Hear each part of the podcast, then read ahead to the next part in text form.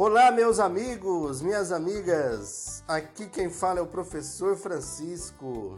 Hoje é dia 27 de julho, em que se comemora o Dia do Motociclista.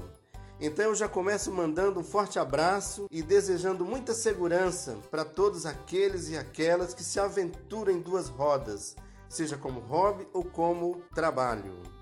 Chegamos ao nosso terceiro episódio do podcast, tentando levar de uma maneira simples o que aconteceu nesses últimos dias, para iniciar sua semana combatendo a desinformação que tanto mal tem feito ao nosso país. Começo nossos assuntos parabenizando todos os companheiros, as companheiras de luta pela aprovação do Fundeb na Câmara dos Deputados mostrando que vale a pena a pressão sobre nossos representantes. E devo lembrá-los que a luta não para aqui, já que a proposta de emenda à Constituição, a PEC que torna o Fundeb permanente, ainda deve ir para votação no Senado. Efetivamente, foi assim uma luta muito significativa dos trabalhadores e trabalhadoras de educação, de estudantes, universidades e conseguimos pressionar os deputados e aprovar o Fundeb permanente. Podemos é, sonhar pela valorização profissional, podemos sonhar para ampliação do número de vagas no Centro de Educação Infantil em Campo Grande. Afinal de contas, os municípios serão mais beneficiados. Evidentemente que a luta continua no Senado Federal.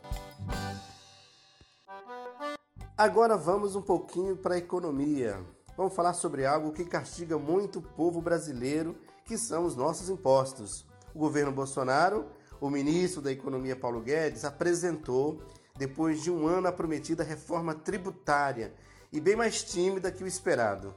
Dividida em três etapas. A proposta finalmente foi levada a público e deve aumentar os impostos do setor de serviço, que já vem sendo castigado pelos efeitos econômicos da pandemia. Nessa primeira etapa, a proposta trata apenas da unificação de impostos federais, caso do PIS e COFINS, na forma de uma contribuição sobre bens e serviços, a CBS. O grande problema é que a alíquota que cada setor deve pagar é diferente. Os bancos, por exemplo, devem ficar com 5,8%, enquanto outros setores menos lucrativos vão pagar 12% um cálculo que deve provar injusto para o pequeno e para o médio empresário. Como vocês podem ver, o sistema bancário continua pagando menos impostos num cenário de crise econômica em que é um setor da economia que mais tem lucrado. E acho que aí tem uma pergunta que fica: você acha justo que nós, brasileiros e brasileiras, continuemos a pagar, segundo os dados da Anfip, a pagar 49% sobre o consumo e, por outro lado, a renda 21% e o patrimônio apenas 4% de impostos? Eu acho que é uma reflexão que nós precisamos fazer. O arroz, o feijão, o leite, o pão que todos nós compramos paga 49% de impostos, enquanto a renda e o patrimônio muito aquém do que é considerado justo do sistema tributário. Vamos falar um pouco do perigo na internet também.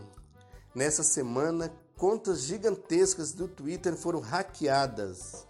Foram invadidas as contas de pessoas como o ex-presidente americano Barack Obama e o bilionário Bill Gates, além de empresas casos da Uber e da Apple. Na invasão, os hackers publicaram pedidos de transferência de bitcoins, uma espécie de moeda virtual, aos seguidores e prometiam devolver em dobro os valores. Ao perceber a falha de segurança, a rede social bloqueou suas maiores contas de postar até que o problema fosse resolvido mas não se sabe quantos hackers conseguiram de êxito nesses pedidos. Esse caso veio para lembrar ó, que ninguém está imune de falhas de segurança na internet. Então, todo cuidado é pouco com seus dados e suas contas, principalmente com invasões assim de redes sociais e WhatsApp para pedir dinheiro, um dos golpes mais comuns no Brasil. Fique atento e evite acatar esse tipo de pedido online. Imagina, se contas do ex-presidente dos Estados Unidos, do Bill Gates e outras autoridades foram hackeadas, imagine então para nós cidadãos comuns. Então, reforço aqui, todo cuidado é pouco com que nós colocamos e expomos nas redes sociais. É uma ferramenta importante, é um instrumento importante, mas estamos aí também vulneráveis, ok? E chegamos a uma triste marca com relação ao Covid-19 no Brasil.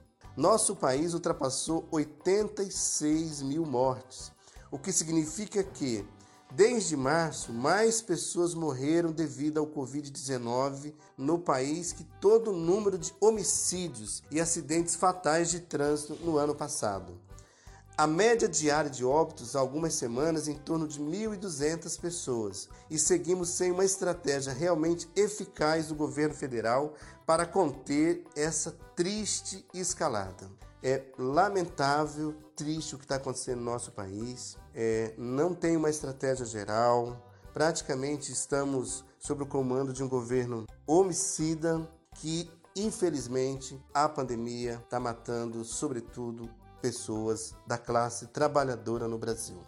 Agora, outro dado preocupante também nesse boletim do dia 25 de julho. Taxa de ocupação dos leitos UTI em Campo Grande, 92%. Ou seja, se você precisar do UTI em Campo Grande, de hoje para amanhã, você corre o sério risco de não encontrar o atendimento. Então, quero pedir, vamos nos cuidar, ficar em isolamento, quem puder, quem não puder, vamos nos cuidar. E vamos cobrar da prefeitura que ela tenha uma posição mais séria, mais firme, né, para evitar a catástrofe, para evitar o pior aqui em Campurano sobre as nossas vidas. Encerramos aqui mais um episódio do nosso podcast, podcast do Professor Francisco.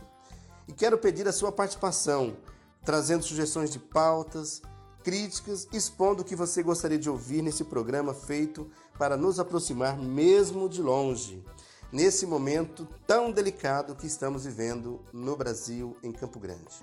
Acesse as nossas redes sociais pela página no Facebook Professor Francisco e no Instagram S.